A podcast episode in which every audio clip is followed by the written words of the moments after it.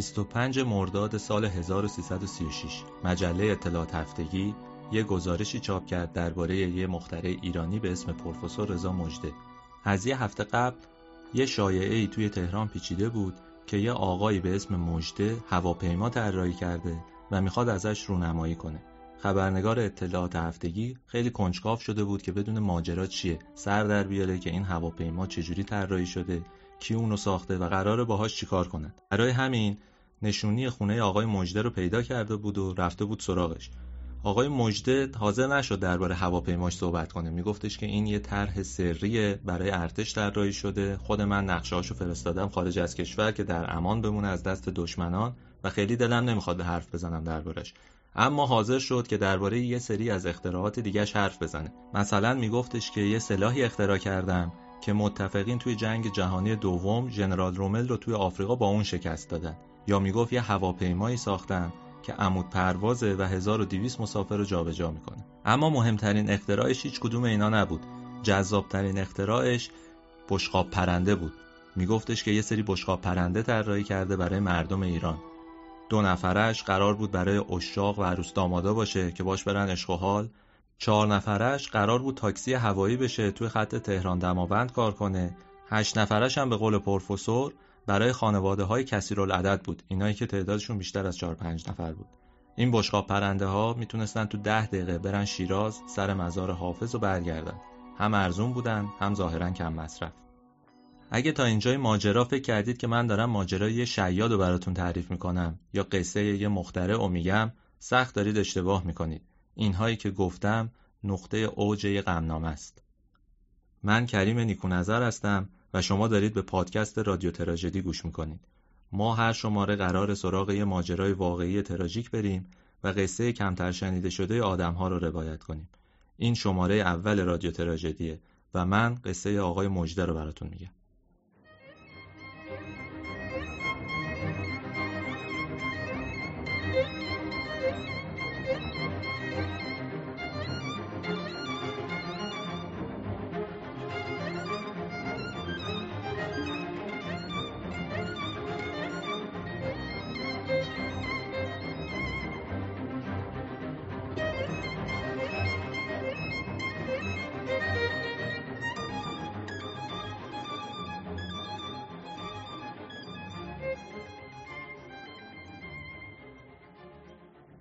هفته بعد از اینکه مجله اطلاعات هفتگی این گزارش رو چاپ کرد گاراژدارهای تهران یه بیانیه منتشر کردند. گفتن که آقا اگه قرار این بشخاب پرنده ها توی خط تهران مشهد، تهران اصفهان یا تهران بلوچستان کار بکنه نون گاراژدارهای تهران آجر میشه. برای همین سنف گاراژدارها اعلام کرد نه فقط متنفر از این اختراع که گفت با تمام قوا از این ماجرا از این بشقاب پرنده ها جلوگیری می‌کنه. همه ما می‌دونیم که چه اتفاقی افتاد. هیچ وقت تو آسمون تهران هیچ بشقاب پرنده دیده نشد. اما اسم رضا مجده با این گزارش سر زبونا افتاد. البته همون موقع توی تهران خیلی ها رضا مجده رو میشناختن. آقای مجده یه سالن زیبایی داشت تو خیابون نادری که کلی از کچلای تهران حداقل یه بار بهش سر زده بودن. ظاهرا ساعت چهار تا هشت بعد از ظهر این کچلا می‌رفتن پیشش ویزیتشون می‌کرد و یه دارویی می‌داد بهشون به اسم بیوهرین. بیوهرین چی بود؟ یه معجونی بود از سوخته سیاه دونه موم روغن و حنا. یه فرمول دیگه هم ظاهرا داشت. آب برگ کنجد روغن مورد و شیر بلغور. اینا رو با همدیگه قاطی می‌کرد میمالید به سر کچلا. توی ده سال که از این اختراعش هم گذشته بود از کشف این دارو ظاهرا به یه نتایجی هم رسیده بود. یه عده آدم مو در آورده بودن. ولی نکته اصلی این بود که خیلی ها هنوز نمی‌دونستن که آقای مجده قبلتر توی تهران با یه هویت دیگه زندگی می‌کرده. با اسمی به اسم اووانس اوهانیان. یه ارمنی عجیب و غریب که یه مدت طولانی غیبش زده بود. وقتی برگشته بود به خودش می‌گفت پروفسور. اولین بار سال 1308 بود که اووانس اوهانیان رو توی تهران دیدن. خودش بود و یه دختر به اسم زما که 7 ساله بود. دختر خود اوهانیان بود همه جا با همدیگه می‌رفتن. هر دو هم فارسی سخت حرف می‌زدن. ارمنی بودن اما به شکل عجیبی لحجه قلیز ترکی داشتن. روسی بلد بودن انگلیسی بلد بودن اما فارسیشون واقعا افتضاح بود. برای همین توی تهران قصه های جور و جوری سر زبون افتاده بود درباره این دو نفر. نمی‌دونستن این دو نفر از کجا اومدن. یه عده می‌گفتن که از شوروی فرار کردند اومدن تهران که در امون بمونن. یه عده هم می‌گفتن که نه بابا اینا اصلا خودشون اهل همین تبریز یا ارومیه هستن از ارامنه اونجا برای همین ترکی رو خوب بلدن. ولی واقعیت ماجرا یه چیز دیگه بود. خود اوهانیان تعریف می‌کرد که من اهل مشهدم. به یه عده می‌گفت من اهل قفقازم. هر بار یه چیزی می‌گفت. دخترش می‌گفت آقا همه اینا دروغه. من و بابام توی اشقابات به دنیا اومدیم. اونجا من اصلا بزرگ شدم. مدرسه رفتم یه سال و بعد با همدیگه اومدیم ایران. درباره تحصیلات اوهانیان هم همینقدر حرفای عجیب و غریب می‌زدن خودش می‌گفت من توی تاشکند اقتصاد خوندم. بعدش رفتم اشخابات اونجا حقوق خوندم و قاضی شدم. یه مدت هم رفتم مسکو توی مدرسه سینمای اونجا آموزش آرتیستی دیدم. می‌گفت توی مسکو بود که کنسول ایران اومد سراغ من و گفت برگرد ایران چون رضا می‌خواد که تو توی ایران سینما را بندازی. درباره این ادعا راستش هیچ سندی وجود نداره. هیچ مدرکی نیست که رضا شاه از اوهانیان خواسته باشه برگرده ایران. اما خودش خیلی اصرار داشت. می‌گفت اگر پادشاه ایران نمی‌خواست من اصلا نمی اومدم چون که توی اشخابات برای خودم کار داشتم. میگفتش من توی اشخابات یه فیلمی ساختم به اسم گل و ایتلاماس. هیچ نشونه ای از این فیلم توی های سینمایی توی های تاریخ اینکه چه زمانی ساخته شده با کیا ساخته شده وجود نداره. حتی خود من وقتی سعی کردم بفهمم که ماجرای فیلم چیه اصلا کی ساخته شده کیا ساختنش با ترکمن فیلم که یه جوری فیلمخانه ترکمنستان تماس گرفتم ایمیل زدم اونا هم هیچ ردی از این فیلم نداشتن. می‌گفتن ما همچین چیزی تو آرشیومون نداریم. ولی با این همه من یه نمایشنامه پیدا کردم به اسم عشق زیر بال شیطان. سال 1917 1296 شمسی نوشته شده. ظاهرا خود اوهانیان اون رو توی اشقابادم اجرا کرده. دست کم دربارش یه سری خبرها موجوده. البته خود متن اصلا نیست. اووانس توی اشقاباد با یه خانومی به اسم لیدیا ازدواج می‌کنه. 7 سال باش زندگی می‌کنه. بعد به دلایلی که ما نمی‌دونیم از اون جدا میشه و میاد ایران. درباره اومدنش به ایران هم یه سری روایت های مختلف وجود داره. مثلا این صدا رو بشنوید. گفت در بادکوبه فیلمی می ساختن به نام راه علی به انزلی. در اونجا توپ وجود داشت. سر توپ رو به ایران بود و من چون ایرانی بودم به من برخورد. اعتراض کردم. اونا به من جواب سخت دادن. من گفتم خودم خواهم رفت به ایران و فیلم برداری در ایران زنده خواهم کرد. این آقا توی برنامه فانوس خیال شارخ گلستان از اوهانیان حرف زده. خودش هم اصلا معرفی نمی‌کنه. خود شاروخ گلستان براش یه دونه لقب می‌ذاره یه صفت می‌ذاره که بتونه بعدا دربارش حرف بزنه. من فکر کنم بعدا بتونم بگم که کیه اما حالا فعلا دست نگه دارید بهتون میگم. برای اینکه بدونید روایت ها درباره اوهانیان چقدر متناقض و گیج کننده است کافیه یه سری بزنید به موزه آستان قدس رضوی. اگه درباره سالهای 1301 و 2 تا 1310 یه خورده تحقیق کنید توی مشهد متوجه میشید که اونجا یه شخصی بوده به اسم موسی اوقانوف تو مشهد هم زندگی می‌کرده پدرش به اسم گریگوری توی کار تجارت بوده مادرش سارا خاندار بوده. همه این خانواده با همدیگه مهاجرت کردن رفتن تاشکند. قبل از اینکه قرن جدید شمسی شروع بشه. چند سال بعد از اون پسرشون برگشته مشهد.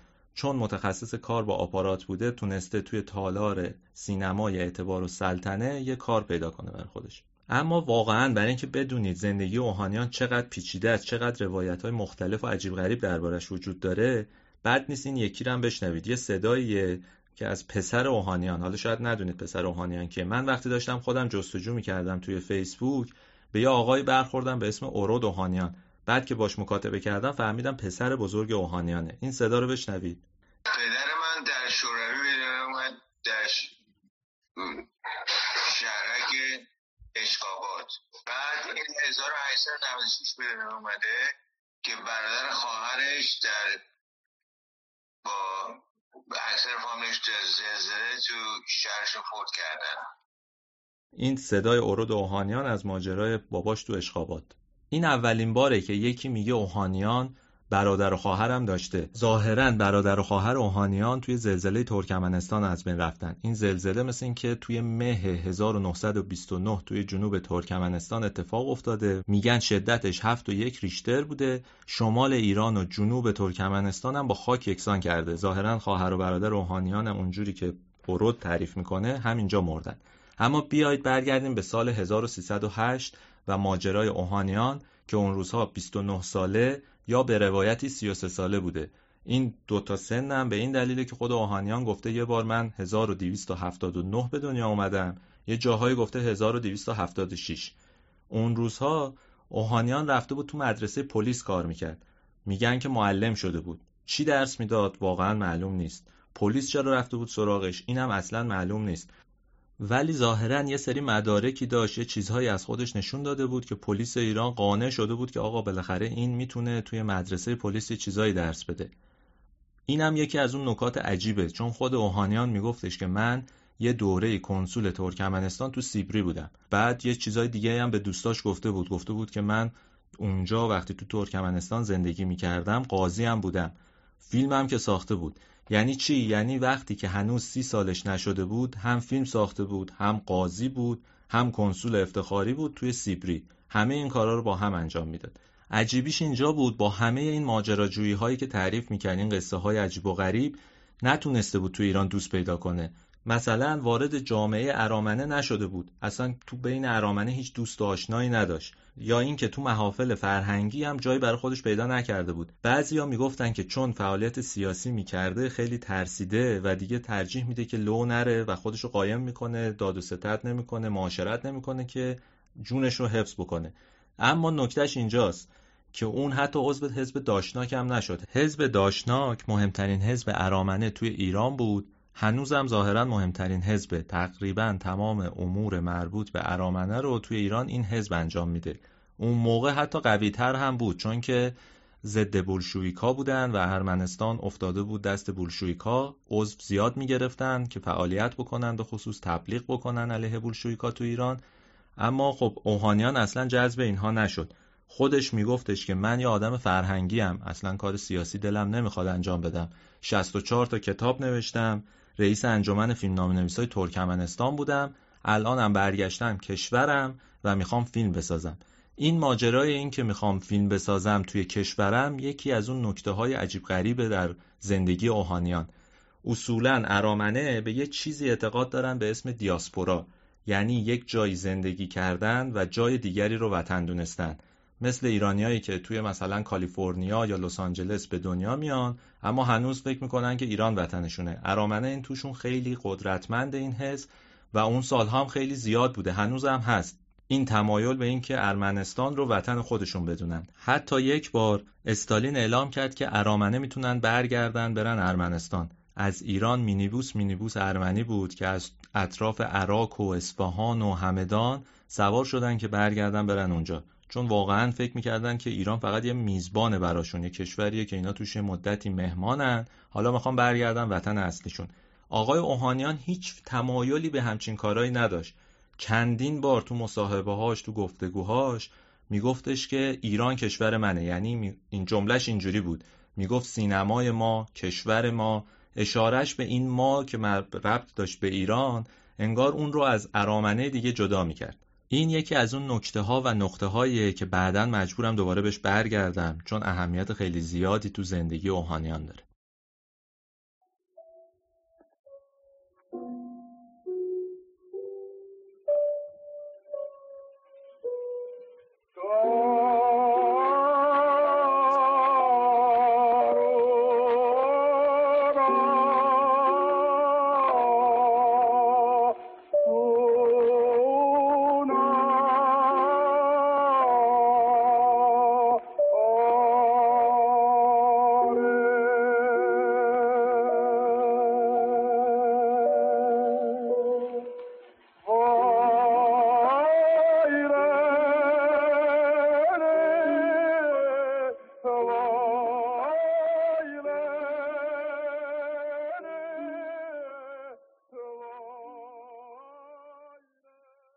قبل از اینکه قصه رو ادامه بدم فکر کنم باید یه توضیحی بدم درباره وضع سینما توی ایران. اون سالها توی ایران یه وضعیت بلبشویی بود. با اینکه توی کشور و خصوص توی تهران سینماهای مختلف ساخته شده بود. ما تو تبریز سینما داشتیم تو زنجان سینما داشتیم تو اصفهان سینما داشتیم. اما هنوز مردم نسبت بهش خورده بدبین بودن. مجله خواندنی ها توی دهه 20 یه گزارشی چاپ کرد. نوشت که تو دوره رضاشاه یه آمریکایی.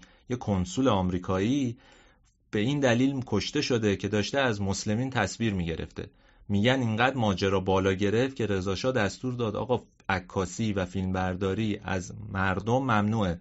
فقط از بناها و خیابونها میشه عکاسی و فیلم برداری کرد. ولی با این وجود ما تو تهران یه سینماهایی داشتیم که خیلی عجیب بودن. مثلا سینمای صنعتی داشتیم که مختص خانوما بودن. کلونل وزیری و خانبابا معتزدی راش انداخته بودن. یا یه سینمایی داشتیم.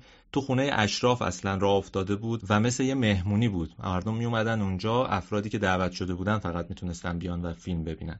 ولی با این همه اوهانیان اصرار داشت که فیلم بسازه. اون روزا تئاتر کم کم داشت رونق می‌گرفت. های نمایش داشت راه میافتاد. ادبیات ازش بد نبود. یه سری از ادبای دوره مشروطه فعال شده بودن. می‌خواستن حتی برای فردوسی بزرگداشت بگیرن. وضع موسیقی هم بد نبود. کم کم داشت توی ایران رونق می‌گرفت. هنوز البته رادیو نیومده بود اما یه جاهایی مثل گراند هتل داشت راه میافتاد. توی این وضعیت بود که اوهانیان می‌خواست فیلم بسازه. نکتهش اینجاست که اوهانیان هیچ آدمی کنار رستش نداشت. نه بازیگر سینما داشت نه مثلا که فیلم بردار درست و حسابی میشناخت. برای اینکه بتونه این مشکل رو حل بکنه اومد یه ایده عجیب داد. گفتش که آقا من یه مدرسه آرتیستی را میندازم. یه مدرسه ای که آدم تربیت کنم برای اینکه بتونه تو فیلم بازی کنه. 23 فروردین 1309 روزنامه اطلاعات یه آگهی چاپ کرد. گفتش که قرار به زودی مدرسه آرتیستی تو تهران تأسیس بشه. این آگهی رو یه بار دیگه هم 26 فروردین منتشر کرد. برای اینکه بدونید این مدرسه چجوری راه افتاد بد نیست این صدا رو هم بشنوید. با اوگانیانس که آشنا شدن. مقدمات کار رو داشت. تهیه می‌کرد و هیچ آشنایی نداشت با کسی. خب لازم بود که با مراکزی که نیاز داشت که اجازه بگیریم مراجعه کنیم. اولین تماس گرفته شد با وزارت معارف وقت بود. معاونش متصم سلطنه فرخ بود که بسیار آدم عصبی ناراحت. بهش مراجعه کردیم. گفت به هیچ وجه. اسم مدرسه روش بیاد قوانین خاص داره که واسه اونها اجرا همونطور که شنیدید مشکل اصلی اسم مدرسه است یعنی خود کلمه مدرسه. وزارت معارف ایراد گرفته بود گفته بود که این برنامه‌ای که شما دادید برای آموزش اصلا ربطی به مدرسه نداره. وزارت معارف نمی‌تونه به همچین چیزی مجوز مدرسه بده. چرا؟ کافیه فقط همین لیست چیزهایی رو که اونجا درس می‌دادن یه بار با هم مرور کنیم. آکتوری عکاسی، رقص شرقی، شنا، آکروباتیک، شمشیربازی، باله با این برنامه درسی می‌خواست مجوز مدرسه بگیره. وساطت ها هم جواب نداد چون که مشکل اصلی این بود که نمی‌شد اسمش رو گذاشت مدرسه. بعد از کلی رفت و آمد قبول کردن که بهش بگن پرورشگاه آرتیستی. دوره اولش بعد از اون آگهی ها توی اردیبهشت کم کم داشت راه میافتاد. 150 نفر رفتن ثبت نام کردن برای اینکه تو این کلاس ها شرکت کنند اما دو هفته بعد فقط دوازده نفر موندن. ظاهرا این ورزش ها و این رقص های عجیب غریب هیچکی رو جذب خودش نکرده بود. خود آهانیان تو این کلاس بازیگری درس می‌داد. یه خانومی به اسم مادمازل کوان رقص و ژیمناستیک آموزش می‌داد. ابوالفضل اخویان هم که ورزشکار بود آورده بودن که اون بخشای ورزشی مثل بکس و اینا رو انجام بده. اوگانیانس ارمنی بلد بود و روسی. فارسیش هم بسیار بد بیشتر دروس رو خودش می‌داد. غیر از دروس ورزش. آقای بود به نام صفوی. که معلم اکروبات بود. و خیلی علاقه اون اکروبات درس می‌دادی معلم دیگه به عنوان معلم کشتی وجود داشت. مقداری کارهای ورزشی انجام می‌شد. سای حرکات صورت و اینها رو خود اوگانیانس درس می‌داد. در این وسط تعدادی از آرتیست های تئاتر علاقه من شد. اوهانیانس به آرتیستای تئاتر مخالف بود. چون فیلمم صامت بود شاید بحثش صحیح بود. به آرتیستای تئاتر معتاد به حرف زدن هستن. به این حرفشون رو بازی می‌کنه. در صورتی که در سینما میمیک بازی می‌کنه. حالا اینجا رسیدیم. من شاید بتونم اسم اون آقایی رو که تو برنامه فانوس خیاله رو بهتون بگم. این شخص احتمال زیاد احمد گرجیه. یکی از اون کسایی که توی یک مدرسه آرتیستی آموزش دید بعدا یه جورایی با اوهانیان مشکل پیدا کرد و ازش جدا شد. یکی از کسایی بود که از اوهانیان انشعاب پیدا کرد رفتش با یه گروه دیگه و کار کرد. به جز احمد گرجی چند تا آدم دیگه هم اون تو هستن که جالبه بدونید اسمشونو. توی اون دوازده نفری که تو مدرسه آرتیستی دور اول آموزش دیدن. اولین آدم مهم احمد دهقانه. کسی که بعدا مجله تهران مصور رو راه میندازه. یکی از ضد کمونیستای خیلی معروفه. توی دهه 20 هم ترور میشه.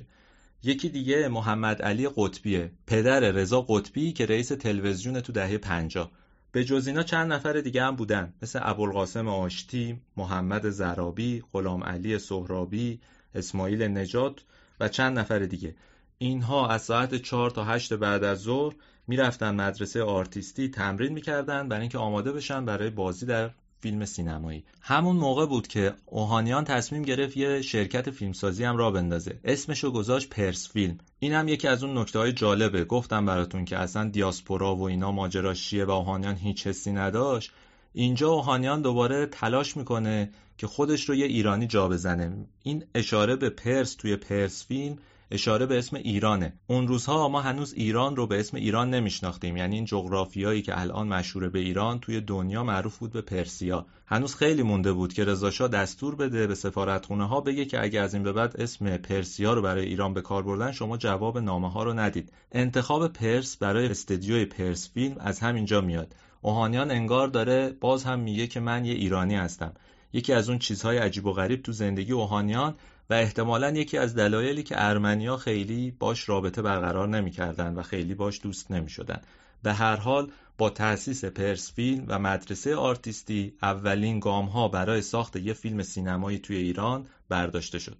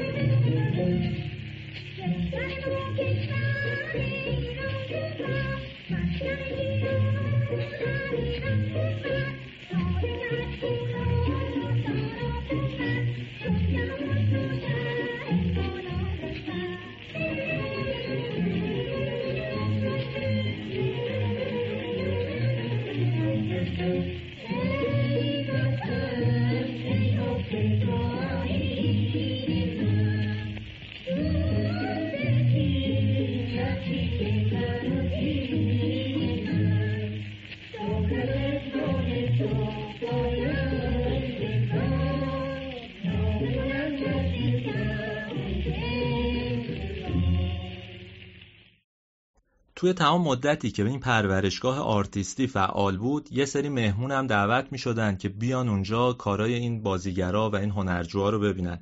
خود اوهانیان هم رفته بود یه دوربین تهیه کرده بود از کارای اینا فیلم می گرفت اسم هم داشتن این فیلم ها مثلا فرار از محبس عملیات ورزشی ماجرای دندانساز بی سواد یه قطعات کوتاه کمیک بودن که خود اوهانیان کارگردانی می‌کرد هنرجوها توش بازی می‌کردن کیفیتشون هم خیلی بالا نبوده ظاهرا. اما اینا مقدمه ای بود برای اینکه اوهانیان بشینه و یه فیلمنامه بنویسه.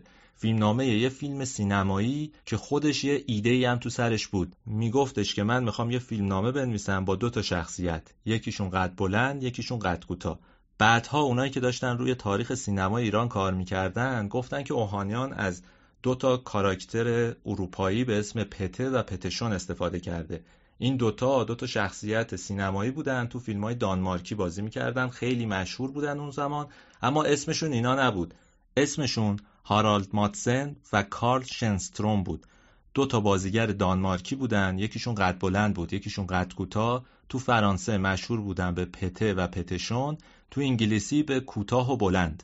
ظاهرا اوهانیان ایده دو تا شخصیتش رو از اینجا گرفته بود و می‌خواست بر این اساس یه فیلمنامه بنویسه شامل قطعات کوتاه کمیک که با این دوتا شخصیت بازی بشه و ارائه بشه. یه نکته جالب همینجا بگم. توی کتابای تاریخ سینما گفتن که اولین کپیکاری سینمای ایران هم همینجا اتفاق افتاده. یعنی اولین فیلمو که خواستن بسازن رفتن به نسخه اروپایی و غربیش نگاه کردن. اما از این جالبتر حرفیه که آربی آوانسیان زده. آربی یکی از مهمترین کارگردانای تئاتر هم در ایران و هم در فرانسه است و یه فیلم فوق‌العاده به اسم چشمه هم ساخته. آربی یه نکته ظریف میگه درباره فیلمی که اوهانیان کارگردانی کرده. میگه که سال 1926 یه کارگردان ارمنی به اسم هامو بکنازاریان یه فیلم ساخت به اسم شور و شرشر.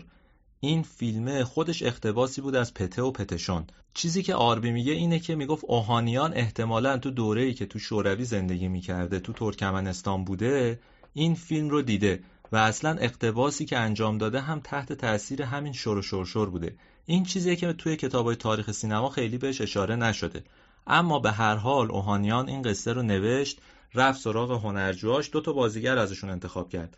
یکیشون محمد زرابی بود که باریک بود و بلند یکیشون غلام علی سهرابی بود که ظاهرا خیلی قد کوتاه بوده. این دوتا رو اوورد تا نقشای اصلی رو بازی کنن. درباره اسم فیلم هم یه نکته ظریف وجود داره. به اسم این دو نفر دقت کنید. زرابی سهرابی. اومد از اسم این دو نفر استفاده کرد. اسم فیلم خودش رو گذاشت آبی و رابی. زرابی سهرابی. فقط یه نکته است باید درباره فیلم آبی و رابی بگم که بد نیست بدونید. سرمایه فیلم از یه شخصی تأمین شد به اسم گریشا ساکارالیتزه یه مهاجر گرجستانی که فرار کرده بود اومده بود ایران عضو داشناک شده بود ضد کمونیست بود رفته بود رشت اونجا یه سینما رو انداخته بود به اسم مایاک.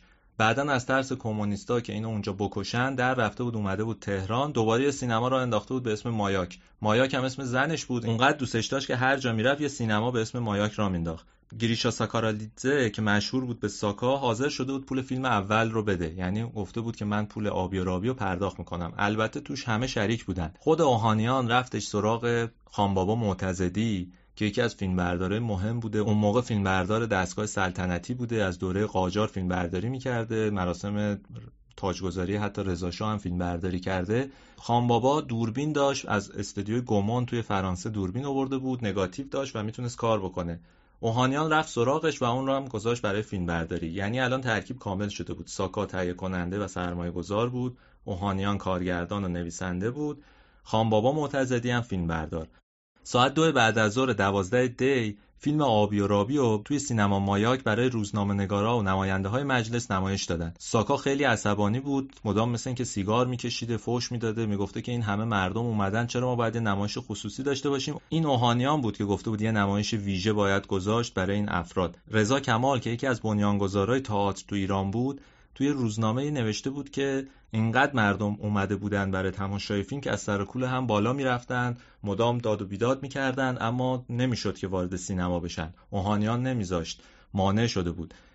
یه کار دیگه هم اوهانیان کرده بود. اومده بود یه آدمی به اسم دیلماج گذاشته بود تو سینما. این دیلماج ها همون پرده خون های سینمای سامتن. یعنی کسایی که میان نویس ها رو برای مردم تو دوره فیلم های صامت میخوندن که اونا متوجه بشن قصه از چه قراره. خیلی هم آدمای مهمی بودن تو ژاپن یه بار اعتصاب کردن اصلا سینمای اونجا رو به هم ریختن.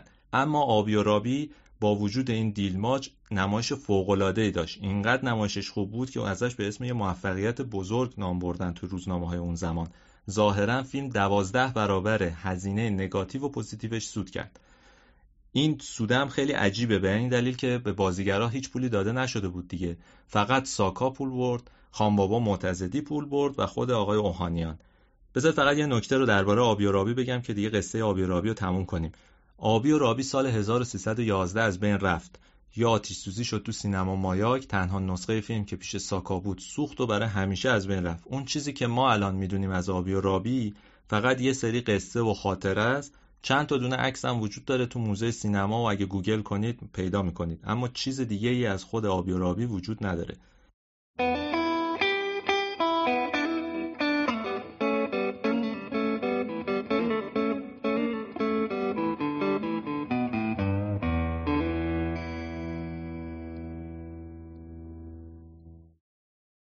قبل از اینکه قصه خود اوهانیان رو ادامه بدیم و ببینیم که چیکار کرد بعد از آبی و رابی یه نکته ای رو میگم که بعدا هم بهش ارجاع میدم چون نکته مهمیه. رفت دو تا مؤسسه توی ایران ثبت کرد. یکیش بود انیستیتو بین المللی سینمای آسیا یکی دیگهش فدراسیون بین المللی مجامع تحقیقات علمی. اون فدراسیون بین المللی سینمای آسیا قرار بود که جایی باشه برای اینکه کارگردانهای مختلف اروپایی و آسیایی و آمریکایی حتی عضوش بشن. خودش هم اومده بود. عباس مسعودی مدیر روزنامه اطلاعات سعید نفیسی که یه آدم مهمی بود رو عضو افتخاری کرده بود. برای آدمای دیگه مثل رابین درانات تاگور که شاعر هندیه سسیل بدومیل کارگردان فیلم های پرزرق و برق هالیوودی مثل کلوپاترا و سامسون و دلیله و اینها مدرک فرستاده بود. گفته بود که شما به شکل افتخاری عضو هیئت مدیره و رئیس اینجا باشید.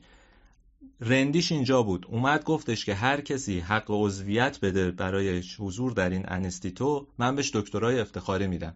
در واقع شروع کرد به مدرک دادن به آدما یه چیزی شبیه همین دانشگاه آکسفورد که تو این چند سال اخیر خیلی اسمش هم تو ایران شنیدیم. این یکی از کارهای عجیبی بود که کرد. کار دومش همون فدراسیون بین المللی مجامع تحقیقات علمیه. تا اون زمان کسی خبر نداشت که اوهانیان اصلا علاقه به علم داره. همش درباره فرهنگ صحبت می‌کرد. اما اون موقع اومد این فدراسیون رو ثبت کرد. خودش هم شد مدیر عاملش. یه مانیفست منتشر کرد که جزئیات جالبی داره. گفتش که ایدئولوژی این فدراسیون جهان وطنی مطلق عدم توجه به ملیت، مذهب، سیاست، کاست اجتماعی و اعتقاده. یعنی آدما رو فارغ از اینها دور هم جمع کنه. دو سه بار هی گفتم که اوهانیان خیلی دلش می‌خواست که تو جامعه ایرانی پذیرفته بشه و بهش بگن ایرانی.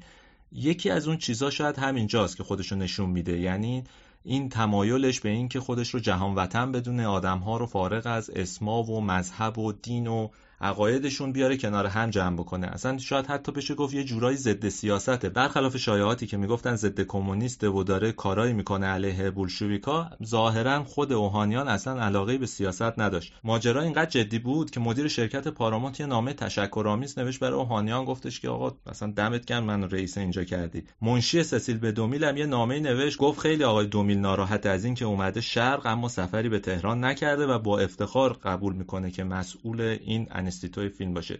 می‌خوام بگم که این تونست خودش رو به عنوان یه چهره ای توی جهان مطرح کنه. یعنی یک انستیتویی که توی تهران را انداخته بود رو تبدیل بکنه به یک مرکز بین المللی این از اون نکته هاییه که به شکل عجیبی بعدا ازش استفاده می‌کنه. حالا یه خورده از قصه رو بگم بعدا متوجه میشید که این دوتا مؤسسه چقدر به داد اوهانیان تو جاهای مختلف می‌رسن.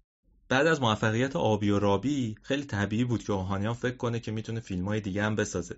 اما قبل از اون تصمیم گرفت که پرورشگاه آرتیستی رو دوباره فعال کنه دوره دومش رو راه بندازه. این بار چند تا از اون آدمایی که تو دوره اول آموزش دیده بودن اومدن شدن معلم. اما دو تا معلم جالب داره این دوره دوم. یکیشون رشید حائری پدر داوود رشیدیه. یکی دیگه هم حشمت سنجری که بعدا خیلی آهنگساز مهمی شد. این دوتا اون سالها 13 14 ساله بودن. موسیقی می‌دونستن. برای همین اوهانیان آوردشون و گفت که علاوه بر اینکه حالا شما اینجا درس می‌خونید خودتون هم درس بدید. اونجا موسیقی درس می‌دادن. به غیر از این یه ایده عجیبم به سر اوهانیان زد. گفتش که علاوه بر این مدرسه آرتیستی که راه انداختم برای زنها و کودکان هم می‌خوام یه مدرسه را بندازم. آگهی داد که یه مدرسه آرتیستی نسوان داره راه میفته یه خانومی هم به اسم فخر و زمان جبار وزیری رو کرد مدیر کل مدرسه نسوان. این خانم خودش بعدا یه قصه هایی داره این خانم شد بازیگر فیلم لیلی و مجنون عبدالحسین سپنتا با کشتی رفتش هند. توی کشتی که بود یه تلگراف زد به سپنتا و گفت یه جوونی همراهشه به اسم صادق هدایت داره میاد هند که تو سینما کار بکنه. خیلی جالبه. من خودم نشنیده بودم که هدایت رفته هند برای اینکه تو سینما کار کنه. حالا بگذریم از این ماجرا. نکته اصلی اینجاست که مدرسه نسوان هیچ وقت راه اندازی نشد. اصلا چیزی شکل نگرفت. ولی همین کمک کرد به اوهانیان که بشینه یه فیلمنامه جدید بنویسه. مشکل چی بود که مدرسه نسوان شکل نگرفت؟ این بود که آقا مسلمونا حاضر نمی‌شدن زن و بچهشون رو جلوی دوربین بفرستن. اصلا تصویری ازشون دیده بشه. خود این ایده فیلم بعدی اوهانیان شد. یعنی حاجی آقا اکتور سینما. حاجی آقا اکتور سینما قصه یه آدمیه یه حاجی بازاریه که دخترش می‌خواد وارد کار سینما بشه اما مخالفه. دخترش برای اینکه بتونه باباشو راضی بکنه یه برنامه میریزه که ساعتش رو بدزدن ساعت حاجی آقا رو. و بعد از کل این مراحلی که حاجی دنبال دزد میگرده تا ساعتش رو پیدا کنه فیلم برداری کنن. تهش حاجی وارد سالن سینما می‌شد. تمام این چیزهایی رو که اتفاق افتاده بود تعقیب و گریزها و اینا رو می‌دید و اینقدر خوشش میومد که میگفتش که دخترش بره تو فیلم بازی کنه. این قصه بود که اون موقع اوهانیان نوشتش. ولی برای ساختش دچار یه سری مشکلات شد که حالا تک به تک باید بگم. اولین مشکل این بود که یه سری از اون هنرجوها که حالا شده بودن معلم مدرسه آرتیستی می‌گفتن که آقا این فیلمایی که تو می‌سازی بیمعنیه. فیلم باید معنا و نتیجه داشته باشه. یه دعوایی که هنوز هم وجود داره اینه که آقا فیلم برای سرگرمی یا فیلم برای رشد و عقل و نمی‌دونم از اینجور چیزا. اون موقع احمد دهقان یه گروهی را انداخته بود که محمد علی قطبی و احمد گرجی هم عضوش بودن. اینا می‌گفتن که این نوع فیلمسازی به جایی نمی‌رسه. ما دلمون می‌خواد تو فیلمایی بازی کنیم که یه معنایی هم برای مردم داشته باشه. این اولین مشکل بود. یعنی این انشعابی که به وجود اومد خروج احمد دهقان و احمد گرجی و محمد علی قطبی و سه چهار نفر دیگه دست اوهانیان رو بست برای اینکه بتونه بازیگر انتخاب کنه. مشکل دومش این بود که فیلم بردار لازم داشت. خان بابا معتزدی همراه رضا رفته بود ترکیه که این سفر خارجی پهلوی اول فیلم برداری کنه. باید دنبال یه فیلم بردار میگشت. رفت سراغ یه آدمی به اسم گئورگی پاولوف پوتمکین یه مهاجر روس ضد کمونیسم که تو تهران کار می‌کرد. این آقای پوتمکین یه دوربینی داشت که سه تا لنزش کار نمی‌کرد. خود دوربینه هم موتور نداشت باید با دست چرخونده می‌شد. اوهانیان اینجا یه خورده خلاقیت به خرج داد که خیلی جالبه. اومد سراغ یکی از شاگرداش به اسم کازم سیار که تو خیاطی کار می‌کرد. گفت یه چرخ خیاطی بیارن این رو وصل کرد به چرخ دوربین که بتونه با چرخ خیاطی سرعت حرکت دوربین رو تنظیم کنه. یعنی بتونه با یه ریتم متناسب و متوازنی فیلم برداری کنه. این یکی از اون کارهای عجیبیه که اوهانیان کرد. یعنی نشون داد که بابا این آدمه انگار بلد اختراع بکنه یا ذهنش جاهای دیگه هم میره که می‌تونه کمک کنه بهش. ولی این مشکل دوم بود. مشکل سوم مشکل سرمایه گذار بود. ساکا بعد از سوختن سینماش دیگه اصلا میلی به سرمایه گذاری نداشت. برای همین اوهانیان یه فکر تازه کرد. گفتش که آقا من فیلم رو تبدیل می‌کنم به چند تا سهم. هر سهمی رو 50 تومن میفروشم. دوازده سهم از این فیلم رو سرهنگ مقاصد زاده خرید. ما چیز زیادی درباره سرهنگ مقاصد زاده نمی‌دونیم اما بعدا همین بلای جون اوهانیان شد. این سهمی که خرید شد 600 تومن اما اوهانیان به پول بیشتری احتیاج داشت سهم رو به بقیه فروخ مثلا حبیب الله خان مراد که نقش حاجی آقا رو بازی می‌کرد ابوالفضل اخویان یا آدمی به اسم صفوی اینا اومدن بقیه سهما رو خریدن. ولی بازم پول کافی تهیه نشد. یه بار دیگه اوهانیان خلاقیتش گل کرد رفت تو سطح شهر سراغ نمایندگی ها مثلا سراغ ساعت گالوورا رفت ازش پول گرفت ساعت رو وارد قصه کرد. اون ساعت حاجی آقا که توی فیلم دزدیده میشه حاجی میدوه دنبالش و اینا همون ساعت گالووراست. بعدم رفت سراغ مدیر سینما لونا پارک ازش پول گرفت سردر سینما و برنامه آینده سینما لونا پارک آورد توی فیلم. این واقعا اولین باره که توی سینما میان و اسپانسر می‌گیرن. من خودم توی تاریخ سینمای دنیا هم ندیدم همچین اتفاقی بیفته. توی ایران یا آدم عجیب غریب تو تهران تو سال 1311 12 برای فیلمش شروع کرد به گرفتن اسپانسر. با وجود همه اینا بود که فیلم حاجی آقا اکتور سینما فیلم برداری شروع شد. یک سال و نیم هم تقریبا فیلم برداریش طول کشید.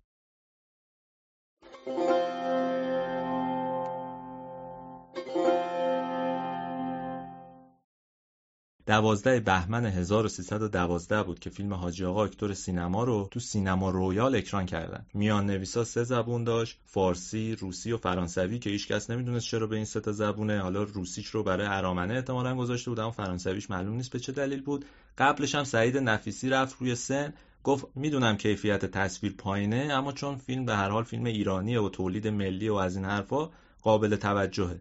ولی حاجی آقا بزرگترین شکست اوهانیان تو تمام این سالها بود. یه شکست عجیب و غریب که اصلا همه رو شوکه کرد. درباره دلیل شکست خیلی حرف زدن خیلی چیزای عجیب گفتن. اما احتمالا مهمترین دلیلش اینه که دو ماه قبل از اینکه حاجی آقا اکرام بشه دختر لور اکران شده بود. اولین فیلم ناطق. مردم می‌تونستن صدای بازیگرا رو بشنون صدای موسیقی رو بشنون. این صدای موسیقی با رقص آدما هماهنگ بود با حرف زدنشون هماهنگ بود. بنابراین دیگه فیلم سامت اونقدر جذاب نبود براشون. میگن که فیلم حاج آقا سینما از 12 تا 16 بهمن اکران شد. فقط 1500 تومن فروخت. سرهنگ مقاصد زاده که 600 تومن گفتم از فیلم خریده اینقدر عصبانی بود که رفتش وسایل استودیو پرس فیلم رو جمع کرد جای طلبش برد. بقیه گفتن آقا ما صبر می‌کنیم ببینیم فیلم تو اصفهان و رشت و اینا چجوری میفروشه. اما فروش فیلم توی این شهران بیشتر از 45 تومن نشد. حبیب الله خان مراد همون بازیگر حاجی آقا. فیلمو زد زیر بغلش رفت خونه گفت این فیلم دیگه مال منه و من به کسی دیگه نمیدمش.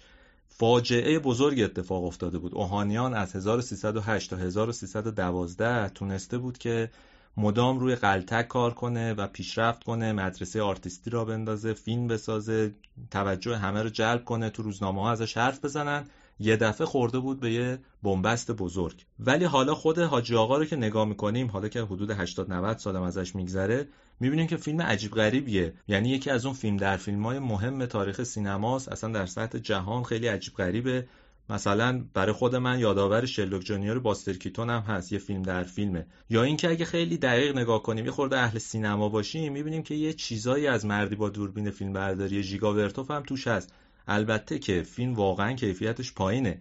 اما حواسمون هم باشه 1312 است. تو ایران اصلا سینمایی وجود نداشت. یه آدمی اومده که داره کارهای عجیب می‌کنه برداشته یه فیلم ساخته با این شکل و شمایل که می‌تونه به هر حال یه نکات قابل توجهی داشته باشه. یه دیالوگ معرکه داره فیلم که هنوزم واقعا جواب میده. زما دختر اوهانیان توی فیلم نقش بازی می‌کنه. یه جا از باباش که نقش رژیسور رو بازی می‌کنه می‌پرسه که فرق آجیل و سینما چیه؟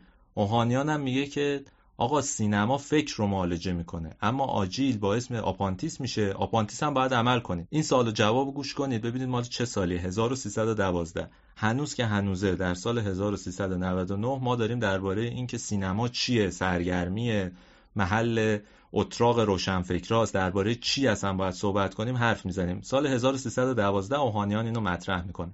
منتقدان واقعیتش اینه تو تمام این سالا به فیلم بی‌اعتنایی کردن.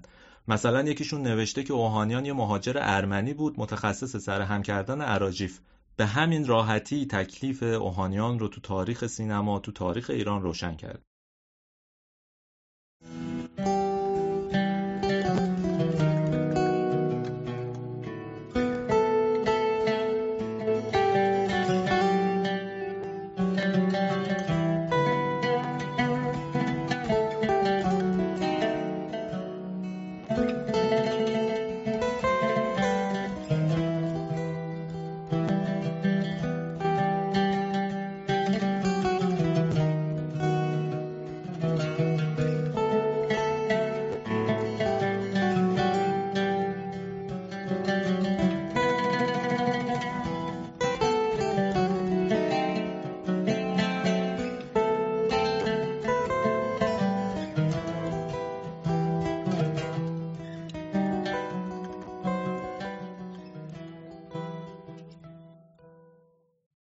زندگی اووانس همینجا پیچیده میشه. از سال 1312 تا سال 1317 هر کاری می‌کنه سر پا نمیشه. همه چی انگار تغییر کرده. سپنتا هر چقدر که موفق فیلمای موفق می‌سازه فروش فوق العاده می‌کنه اوهانیان هر کاری می‌کنه به در بسته می‌خوره. برای همین به یه مشکل می‌خوره. مشکل بزرگش هم مالیه. دیگه نمی‌تونه کار کنه. مدرسه پلیس دلش نمی‌خواد درس بده. فیلم نمی‌تونه بسازه. مدرسه آرتیستی تعطیل شده. میره میشه فیلمبردار دوم خانبابا معتزدی. با همدیگه شروع می‌کنم فیلمبرداری از مراسم رسمی.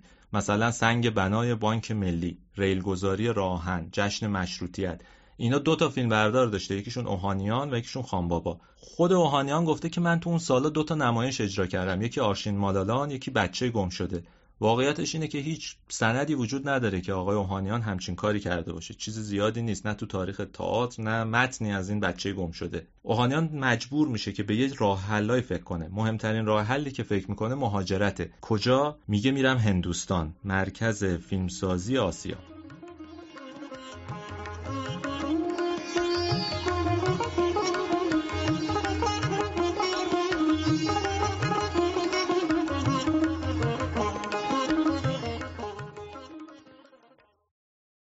خودش بعدا میگفتش که اردشیرخان ایرانی رئیس امپریال فیلم بهش نامه نوشته گفته که بیا اونجا و شروع کن فیلم ساختن. این نامه هم وجود نداره چیز زیادی ازش نیست. اما به هر حال اوهانیان تصمیم می‌گیره که بره هند. فقط یه کار عجیب می‌کنه. همه کسایی که می‌خواستن از ایران برن هند می‌رفتن بوشهر و خرمشهر سوار کشتی می‌شدن می‌رفتن بمبئی. مرکز فیلمسازی هم بمبئی بوده. اوهانیان تصمیم می‌گیره از شمال بره یعنی میره شوروی از شوروی میره هندوستان. یه اتفاق عجیبه اصلا چرا این کارو می‌کنه هنوز معلوم نیست. یه سری حرفا دربارهش می‌زنن البته. میگن که می‌خواسته بره پیش خانوادهش توی اشقابات زما رو بذاره اونجا. زما اون موقع حدودا 18 19 ساله بوده دیگه. یه عده میگن که نه اصلا زما تو ایران ازدواج کرده رفته با یه شخصی به اسم سرگرد دریانی ازدواج کرده همینجا هم مونده. ظاهرا همه اینا غلطه. اورود به من گفتش که باباش به همراه زما رفتن کلکته و اونجا زندگی می‌کردن دوره طولانی. حالا قصه اینم جالبه چون که اوهانیان از ایران که میره میره اشقاباد لیدیا زنش رو پیدا می‌کنه مادر زما رو و بعد با همدیگه میرن کلکته. چرا میرن کلکته؟ اینم معلوم نیست. مرکز فیلمسازی توی بمبئی بوده. اگه آقای اوهانیان دعوتنامه داشته طبیعتا باید می‌رفته بمبئی. اما رفته کلکته اونجا شروع کرده زندگی کردن. چی کار می‌کردن؟ واقعا معلوم نیستش. یه نکته ای هم همینجا درباره زما بگم. زما دیگه از اینجا قصه ما خارج میشه. بعد از اینکه وارد کلکته میشن همراه لیدیا دیگه ما چیز زیادی ازش نمیشنویم. خود من خیلی سعی کردم بفهمم زما چیکار می‌کنه. اورود به من گفتش که خواهر ناتنیش تو دهه چل یه بار از کلکته نامه نوشته و ازش خواسته که بره اونجا. ظاهرا اون زمانا توی کالج ارمنیا درس می‌داده. من خودم با اون کالج تماس گرفتم اونا چیز زیادی نمی‌دونستن. فقط معلوم بود که زما اونجا درس می‌داده. چی درس می‌دادن معلوم نیست. فامیلش فقط عوض شده بود. دیگه اوهانیان نبود. به اسم چکرور میشناختنش توی هند. به هر حال اوهانیان و همراه خانوادهش تو کلکته زندگی می‌کنن. ظاهرا کار زیادی هم نداشته اوهانیان. برای همین دست به یه اختراعاتی می‌زنه. اینجاست که اون حرفای عجیب و غریب شروع میشه. اوهانیان تبدیل میشه به مختره. اوهانیان چیکار می‌کنه اونجا؟ توی کلکته شروع می‌کنه به کشف دارو. انگار که شیمیدانه شروع می‌کنه به ترکیب ماده های داروهای درست می‌کنه یا اختراع می‌کنه یا کشف می‌کنه. این داروها اولیش برای درد معده بوده. میگفتش که رودل اسهال سرطان معده رو درمان می‌کنه. بعد یه دارویی پیدا کرد برای کبد. می‌گفت درد کبد و بیماری های کبد رو حل می‌کنه. خودش میگه که بابت این کشفا تو دانشگاه کلکته به من دکترا دادن. یعنی اینقدر کار من خوب بود که به من دکترای تب دادن. گفتن که تو می‌تونی تبابت کنی. اما این فقط یه بخشی از ماجراست. اوهانیان از کلکته سفر می‌کنه. میاد بمبئی. توی بمبئی میگه که من مدرسه فیلمسازی رو انداختم. یه دستگاهی درست می‌کنه به اسم اوهان سیستم که خیلی جالبه. دستگاه سینک صدا و تصویره. یعنی صدا و تصویر رو با هم همزمان می‌کنه مثل همین کاری که الان ما با زیرنویس فیلم ها انجام میدیم. اوهانیان اون سالا تو دهه چهل میلادی این دستگاه رو توی هند اختراع می‌کنه. یه مقاله می‌نویسه به اسم او جی اوهانیان این هم نکته جالبیه. تا اینجای ماجرا دو سه تا اسم شنیدیم. اولیش رضا مجده بود دومیش اووانس اوهانیان بود. اینجا اوجی اوهانیانس. تازه تو ایران معروف بود به اوگانیانس. ولی تو دوره‌ای که داشت تو بمبئی کار می‌کرد و اختراع می‌کرد و نمی‌دونم کشف می‌کرد و از این چیزا یه اتفاقات عجیب افتاد. موضوع جالب اینجاست که هند اون زمان درگیر استقلال از انگلستانه. بنابراین خیلی اتفاقات عجیب میافتاد اونجا. خیلی انگلیسا نسبت به هندیا حساس بودن چون که می‌دیدن کارهای عجیب می‌کنن. اوهانیان ظاهرا شروع کرده بود از این ماجراجوییاش تعریف کردن. ضمن که اصلا آدم مشکوکی هم بود. ارمنی بود اما ترکی صحبت می‌کرد. بعد از شوروی وارد شده بود. میگفتش که من مهندسم کارهای خلاقانه بلدم بکنم. حتی مدعی شده بود که من می‌تونم سلاح بسازم و اینا.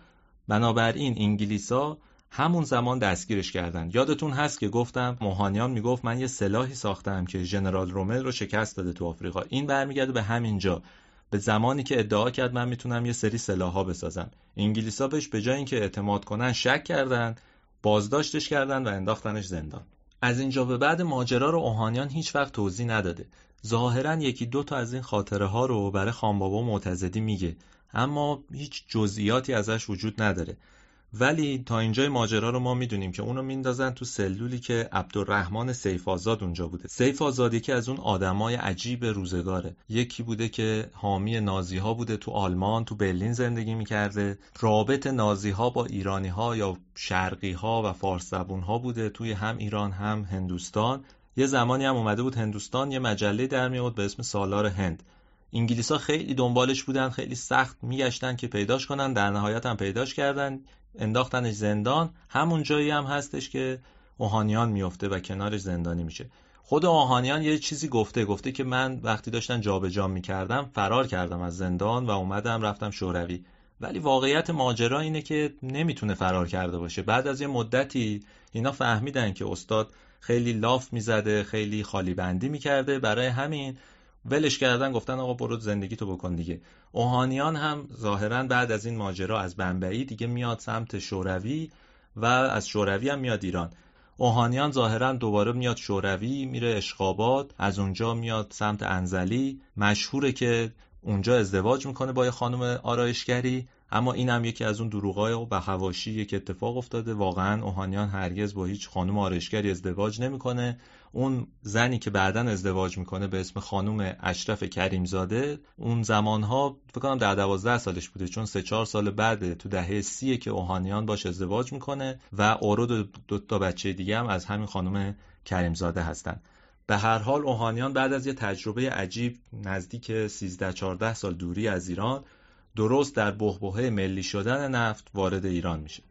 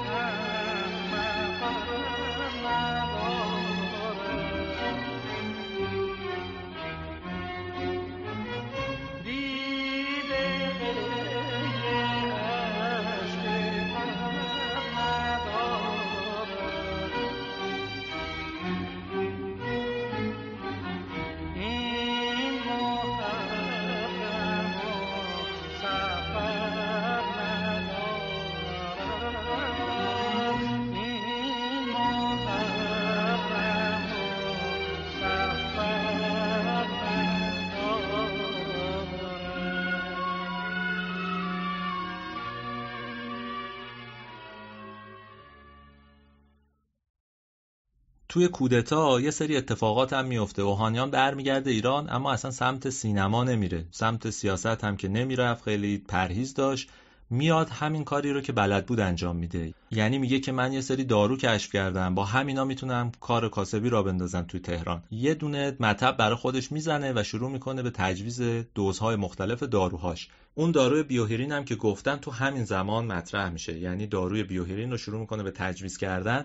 قبل از کودتای 1332 کچلایی که از اون داروی بیوهرین استفاده می‌کردن خیلی راضی بودن. ظاهرا مو در میومده اون سالها. افرادی بودن که موهاشون در اومده مثل مثلا سعید نفیسی ظاهرا موهاش در اومده بوده. یا حبیب الله خان مراد کچل بوده موش در اومده. خود اوهانیان هم همون سالا مودار شده.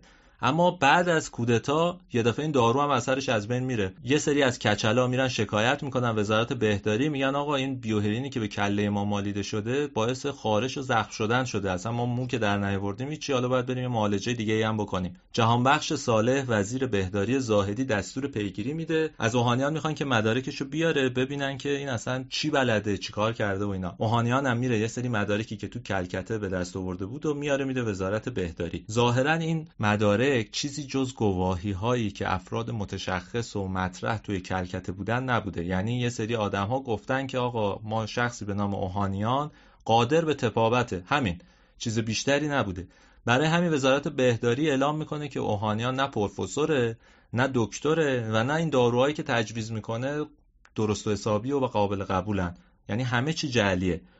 خود اوهانیان اینقدر نگران میشه که میترسه بگیرنش. یه نامه می‌نویسه به محمد رضا پهلوی. میگه برادر من من فیلم ساختم تو ایران یا آدم فرهنگی هستم تحصیلات دارم مدارک دارم. خواهش می‌کنم که نذار این اتفاقای بد برای من بیفته. ظاهرا شاه هم پادرمیونی می‌کنه. وزارت بهداری پرونده رو مسکوت می‌ذاره. ولی اینا باعث نمیشه که اون داروی بیوهرین از دور خارج بشه. خود اوهانیان همچنان به این کارهاش ادامه می‌داد. مطبش رو داشت. حالا به شکل عجیب و غریبی و اینها. یه اتفاق جالب اینجا میفته. اون اتفاق جالب اینه که یه دفعه یه روز صبح پا میشه میگه من امام رضا رو تو خواب دیدم. میگه که امام رضا اومده به من گفته آقای اوهانیان شما باید بیایید و دین اسلام بیارید و به مسلمین کمک کنید. برای همین اوهانیان میره پیش یکی از علما و میگه که من چون خواب دیدم می‌خوام مسلمان بشم. اسمشم می‌ذاره رضا مجده. این آقای اوهانیان یا آقای مجده از اون زمان دیگه تغییر هویت میده. اینم یکی از اون کارهاییه که اوهانیان تلاش می‌کنه برای اینکه تو جامعه ایرانی حل بشه انجام بده. هنوز مسئله سینما از ذهنش خارج نشده ها. یه بار توی همون سالا سال 1333 34 میره پیش ساناسار خاچاتوریان. آقای خاچاتوریان یه ارمنی اهل تبریزه که استودیوی دیانا فیلم اون سالا را انداخته. سینما اون سالا کم کم داشت راه میافتاد فیلمای ایرانی میفروختن. این آقای خاچاتوریان هم خودش مسبب خیره برای سینمای ایرانی خیلی های دیگه هم با خاچاتوریان وارد کار سینما میشن. یکی از اون آدمایی که معرفی می‌کنه آرمانه همون هنرپیشه نقش قارون تو فیلم گنج قارون. اوهانیان اون موقع نمیگفتش که من اسممو عوض کردم. سعی می‌کرد این رو به ارامنه نگه. اما به هر حال میره و میگه که من می‌خوام یه فیلم بسازم به اسم سوار سفید. یه فیلمنامه نوشته بود اکشن بود. لازم بود که تو صحرا و دشت فیلم برداری بشه. میگفتش که برای بازیگر نقش اصلیش هم باید یه آگهی بدیم. از همون آرتیستایی که تو دوره اول مدرسه آرتیستی بودن بازیگر بیاد و تست بکنیم و انتخاب بکنیم برای کار. خودش هم رفت شروع کرد فیلم برداری کردن. یه سری صحنه ها رو هم گرفت اما بعدا خاچاتوریان متوجه شد که آقا این فیلم ساخته نخواهد شد چون که هیچ کدوم از اون بازیگرای دور اول مدرسه آرتیستی یا دور دوم اصلا مراجعه نکردن. و اوهانیان هم اصرار داشت که نمیشه اینجوری فیلم ساخت. باید از همونا کمک گرفت. خاچاتوریان فیلم رو تعطیل می‌کنه. این یکی از آخرین تلاش های اوهانیان برای فیلم ساختنه فیلم سوار سفید فقط چند تا پلان ازش وجود داشته. ظاهرا اونم توی فیلمخانه ملی جای دیگه دیده نشده. از سال 33 تا 36 اوهانیان همون سالن زیبایی مجده رو اداره می‌کرد. یه جایی که تبابت می‌کرد و داروها رو با دوز مختلف به آدما می‌داد. همون وقتا بود که خبرنگار اطلاعات هفتگی رفت سراغش. اول پادکست اگه یادتون باشه گفتم که گفته بود که من یه هواپیمای اختراع کردم. حالا می‌خوام ازش رونمایی کنم. وقتی خبرنگار رفت تازه متوجه شد که بابا چه پدیده جلوش نشسته. اوهانیان گفت وقتی نه سالش بوده با یه عقاب کشتی گرفته عقابه رو کشته بالاشو کنده و می‌خواسته مثل ایکاروس پرواز کنه بره سمت خورشید. البته مثل اینکه زمین خورده بود و دست و پاش کامل شکسته بود.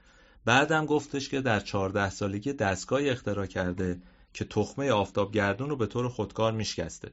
مثلا دستگاه اطفاء حریق یا یه هواپیمایی که با سیخ کباب ساخته شده به اسم پرستو می‌خواست که بفروشه به ایرانیا می‌گفت که 500 هزار تومن اگه به من پول بدن من این هواپیما رو میفروشم. اما دو سه تا چیز جالب هم گفت. گفتش که من می‌تونم شهرهای آینده رو بسازم. در اثر این اختراع مردم می‌تونن تو جزیره های متحرک میان اقیانوس زندگی کنن و حتی تو همین جزیره ها قوت روزانهشون رو به دست بیارن. من این جمله رو از خود مجله خوندم که دقیقا بدونید چی میگه. نقشه این رو هم می‌تونید تو سایت هوگویک داتایار ببینید. این نقشه ای داره که مشخص می‌کنه هر چیزی کجا بوده و اینها. نقشه خود همین شهر عجیب و غریب. یه چیز دیگه هم میگه. وقتی خبرنگاره ازش می‌پرسه که آقای اوهانیان تو که مهندس نیستی چطوری داری این وسایل اختراع می‌کنی؟ یه نکته خیلی مهم میگه. میگه که من از عالم رویا الهام می‌گیرم. اگرچه وقتی می‌خوام از عالم رویا الهاماتم رو کاغذ بیارم ناگهان متوقف میشم. این صادقانه ترین اعترافیه که اوهانیان می‌کنه. یعنی انگار توی جهان موازی با جهان واقعی ما داشته زندگی می‌کرده و کارهای عجیب می‌کرده. البته که واقعا این آدم یه نبوغی داشته یعنی کسی که این نقشه ها رو طراحی می‌کرده این قصه های عجیب رو می‌گفته نمی‌تونسته همین جوری علکی از خودش در لحظه در بیاره. معلوم بوده که بهش فکر کرده. ولی ماجرا همچنان ادامه پیدا می‌کنه. وقتی اون گزارش تو اطلاعات هفتگی چاپ میشه یه آدمایی هم نامه می‌نویسن میگن کاش پروفسور بشقاب پرنده های کروکی بر ما طراحی کنه میریم بیرون سرمون هم یه هوایی بخوره. یا یه عده اعتراض می‌کنن میگن آقا اینا خالی بندیه و اینا. به هر حال ماجرای اوهانیان و اطلاعات هفتگی همینجور ادامه پیدا می‌کنه. یک سال بعد دکتر تحمورس فروزین تو جواب خواننده ای که ازش پرسیده بود کچلی درمان داره یا نه میگه که نه آقا کچلی هیچ درمانی نداره. کسی که تاسه تاسه و به این راحتی ها مودار نمیشه مگر اینکه کلاگیس استفاده بکنه مشکلش رو حل کنه. اوهانیان یه شماره بعد از اینکه این مطلب چاپ میشه میره اونجا خیلی عصبانی میگه که آقا من تو ده سال اخیر 1900 نفر رو معالجه کردم عکس خودش و حبیب الله مراد و سعید نفیسی هم نشون میده. میگه آقا این داروی من کار می‌کرده دیگه. چجوری میشه الان بگید که کچلی درمان نداره؟ بیوهرین هم همونجا تبلیغ می‌کنه. میگه که این آگهی من رو اونجا چاپ کنید. ولی این ماجرا واقعا تبدیل به یک حادثه بزرگ میشه. دکتر فروزین یه شماره بعد یه جوابیه می‌نویسه. آبروی اوهانیان رو می‌بره. اول از همه میگه که آقا تو اسمت مجده است. چرا میگی به خودت اوهانیان؟ تو دیگه تموم شد مسلمون شدی. دوم میگه که هفت آبان 1337 تو باید بری دادگاه جواب بدی که آقا این داروی بیوهرین رو چجوری ساختی؟ این کچلایی رو که زدی نابود کردی رو جواب بدی بهشون خسارت بدی. برای چی اصلا این دارو رو میای تعریف می‌کنی و توضیح میدی؟ بعدم یه کار عجیب می‌کنه. میگه که یه دوشیزه تو خانواده ما هست ایشون تاسه. اگر شما تونستید که ایشون رو مودار بکنید من صد هزار تومن بهتون میدم. یه چکم به مبلغ صد هزار تومن می‌ذاره توی اطلاعات هفتگی که اون چکم چاپ شده. حالا اگه به سایت مراجعه کنید عکس اون چکم می‌تونید ببینید. میگه که اگه تونستی یه دونه مو تو کله این دوشیزه خانم در بیاری من این صد هزار تومن رو بهتون میدم. اوهانیان جوابی به این مقاله نمیده. ولی بیوهرین همینجوری تبلیغ میشه ظاهرا مو هم تو کله اون دوشیزه خانم اصلا در نمیاد ولی بعد از این ماجراها اوهانیان، رضا مجده، اوگانیان همه اینها کم کم از مطبوعات و بحث و جدلای مردم خارج میشن. هیچ حرف و حدیثی دیگه دربارش نیست. یعنی از 1337 تا 1340 یه بار تو این سالها ظاهرا اوهانیان تصمیم می‌گیره که یه فیلم بسازه.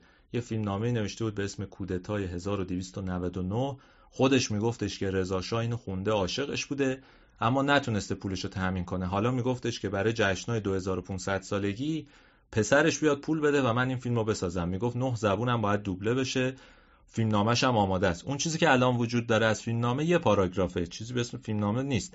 اما خب دولت میگفتش که اصلا این کار بیهوده است. می‌گفت آقای اوهانیان کلاهبردار شارلاتان ما اصلا چرا باید پول بدیم و فیلم بسازه؟ در حال این آخرین باریه که درباره اوهانیان صحبت میشه دیگه چیزی ازش شنیده نمیشه. حتی مجله های مهمی مثل ستاره سینما هم بهش نمی‌پردازن.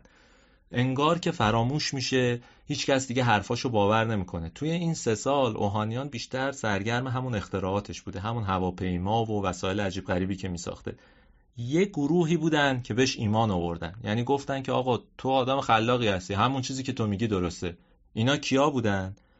کسایی بودن که تو اداره مالیات کار می‌کردن. وقتی اختراعای آقای اوهانیان رو دیدن گفتن خیلی خوب تو اینا رو اختراع کردی اما مالیاتشون رو ندادی دیگه. وقتشه که جریمه مالیاتی رو پرداخت بکنی.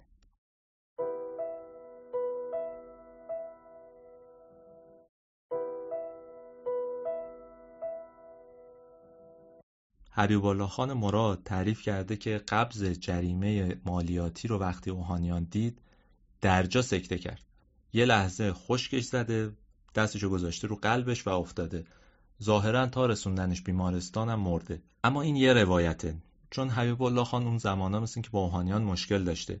این روایت رو مادمازل کوان همون کسی که باله درس می‌داد و ژیمناستیک تو دوره اول و دوم مدرسه آرتیستی هم البته تایید کرده. ولی اورود اوهانیان یه قصه تازه تعریف می‌کنه. اون اون موقع 6 سالش بوده و میگه که بابام جلو چشم افتاد و مرد. قبل از این افتادنش روایتش خیلی جالبه. شما میگه ما پولش نداریم خبر می‌رسه به آیزنهاور. آیزنهاور میگن که بفرستن که آقای اوهانیان رو با خانوادهش بیارن تو آمریکا. جزو ناسا بشن که روی این پروژه کار بکنن. پدرم که داره همطور که آماده میشه بره سال 1960 دستور میاد از شاه که اینو دعوتش کنن تو, تو که اونجا بهش زهر میدن میکشنش که وقتی می‌رسه به خونه میفته میمیره. من چون من, من خونه بودم 6 سالم بود. که من میرم دکتر واسش بیارم. خودش نوشت که میگه من زهر دادم هر کردم که این زهر رو چیز از بین ببرم نتونستم. مختلف امتحان می‌کنه رو خودش. بعد می نویسه که میگه من نمی‌دونم این کار بکنم که چیزش می‌رسه از نامش می‌رسه شهر. هیچی. جلو ما میافته فوت می‌کنه. که وقتی من دکتر میارم یه خربار آدم از دربر میان دربار میان که تمام خونه رو میریزن می‌باشن تمام کذابش رو می‌برن. ماجرای دعوت آیزنهاور از اوهانیان شاید به نظر یکی از اون لافا و خالی بندی های معمولی بیاد که خود این استاد رضا مجده مطرح می‌کرده و می‌زده. ولی اورود میگه که وقتی این اتفاق افتاد بابای من اومد تو خونه روی کاغذ شروع کرد به نوشتن یه سری چیزا. اول اینکه گفتش که منو مسموم کردن شروع کرد دارو خوردن. بعد نوشتش که من رو با سم مسموم کردن و وصیت نامش رو نوشت. خودش الان میگه که اینقدر بد خطه که من نمی‌تونم از روش بخونم. الان مدت انگلیس زندگی می‌کنه اوهانیان هم به انگلیسی نوشته اما نمی‌تونه اون خط رو بخونه. اما میگه که بابای منو دربار کشت. دلیلش هم همون کشفیاتی بود که عجیب و غریب بود و آمریکایی‌ها داشتن بهش توجه می‌کردن. این آخر ماجرای اوهانیانه. چیزی از اوهانیان نمیشنویم. همه هم پذیرفته بودن که اوهانیان به خاطر همون قبض جریمه باعث مرگش شده. کسی هم به این قصه آیزنهاور و ماجرای کشتن دربارم اشاره نکرده. اما هنوز یه چیزایی مونده که من براتون تعریف کنم.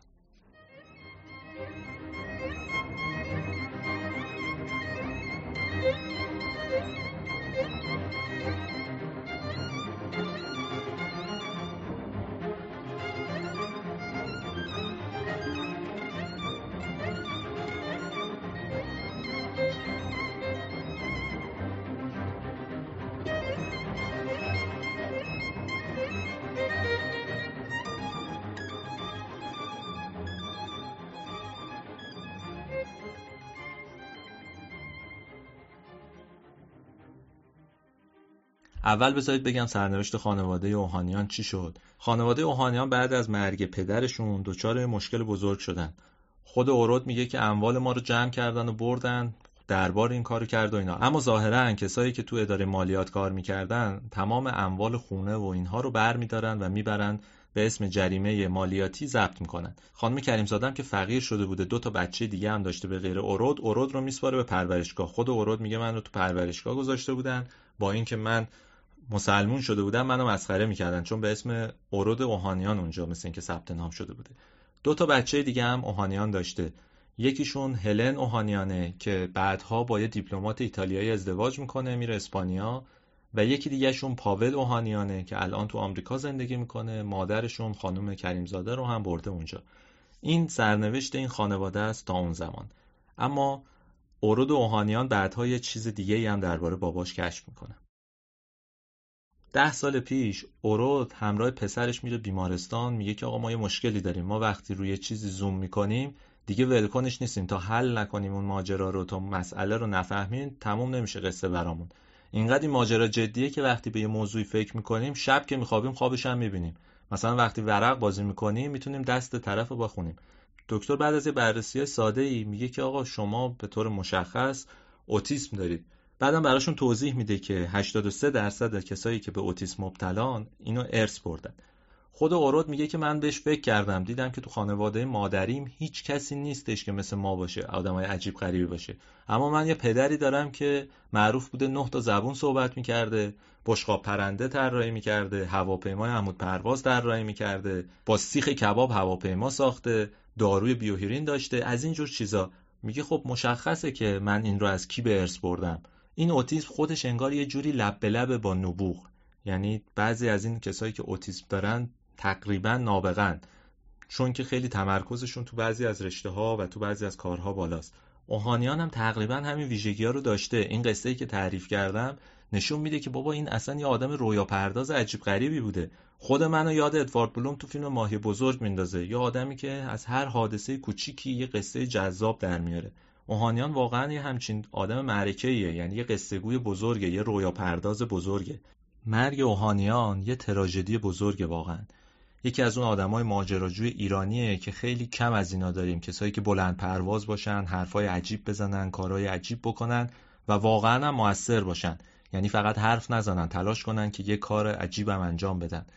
یا آدم خوشبین به آینده که تلاش می‌کرد بهتر زندگی کنه و به بقیه هم چیزهای عجیب یاد بده. یه جوری انگار شو بده باز بود. برای همین مرگ اوهانیان واقعا یه مرگ تلخیه. توی تاریخ خیلی این مرگ رو مسخره کردن به خاطر همون برگه جریمه. اما وقتی بهش فکر می‌کنید متوجه میشید که این یه مرگ غمباره واقعا. یه مرگی که فراموش نمیشه.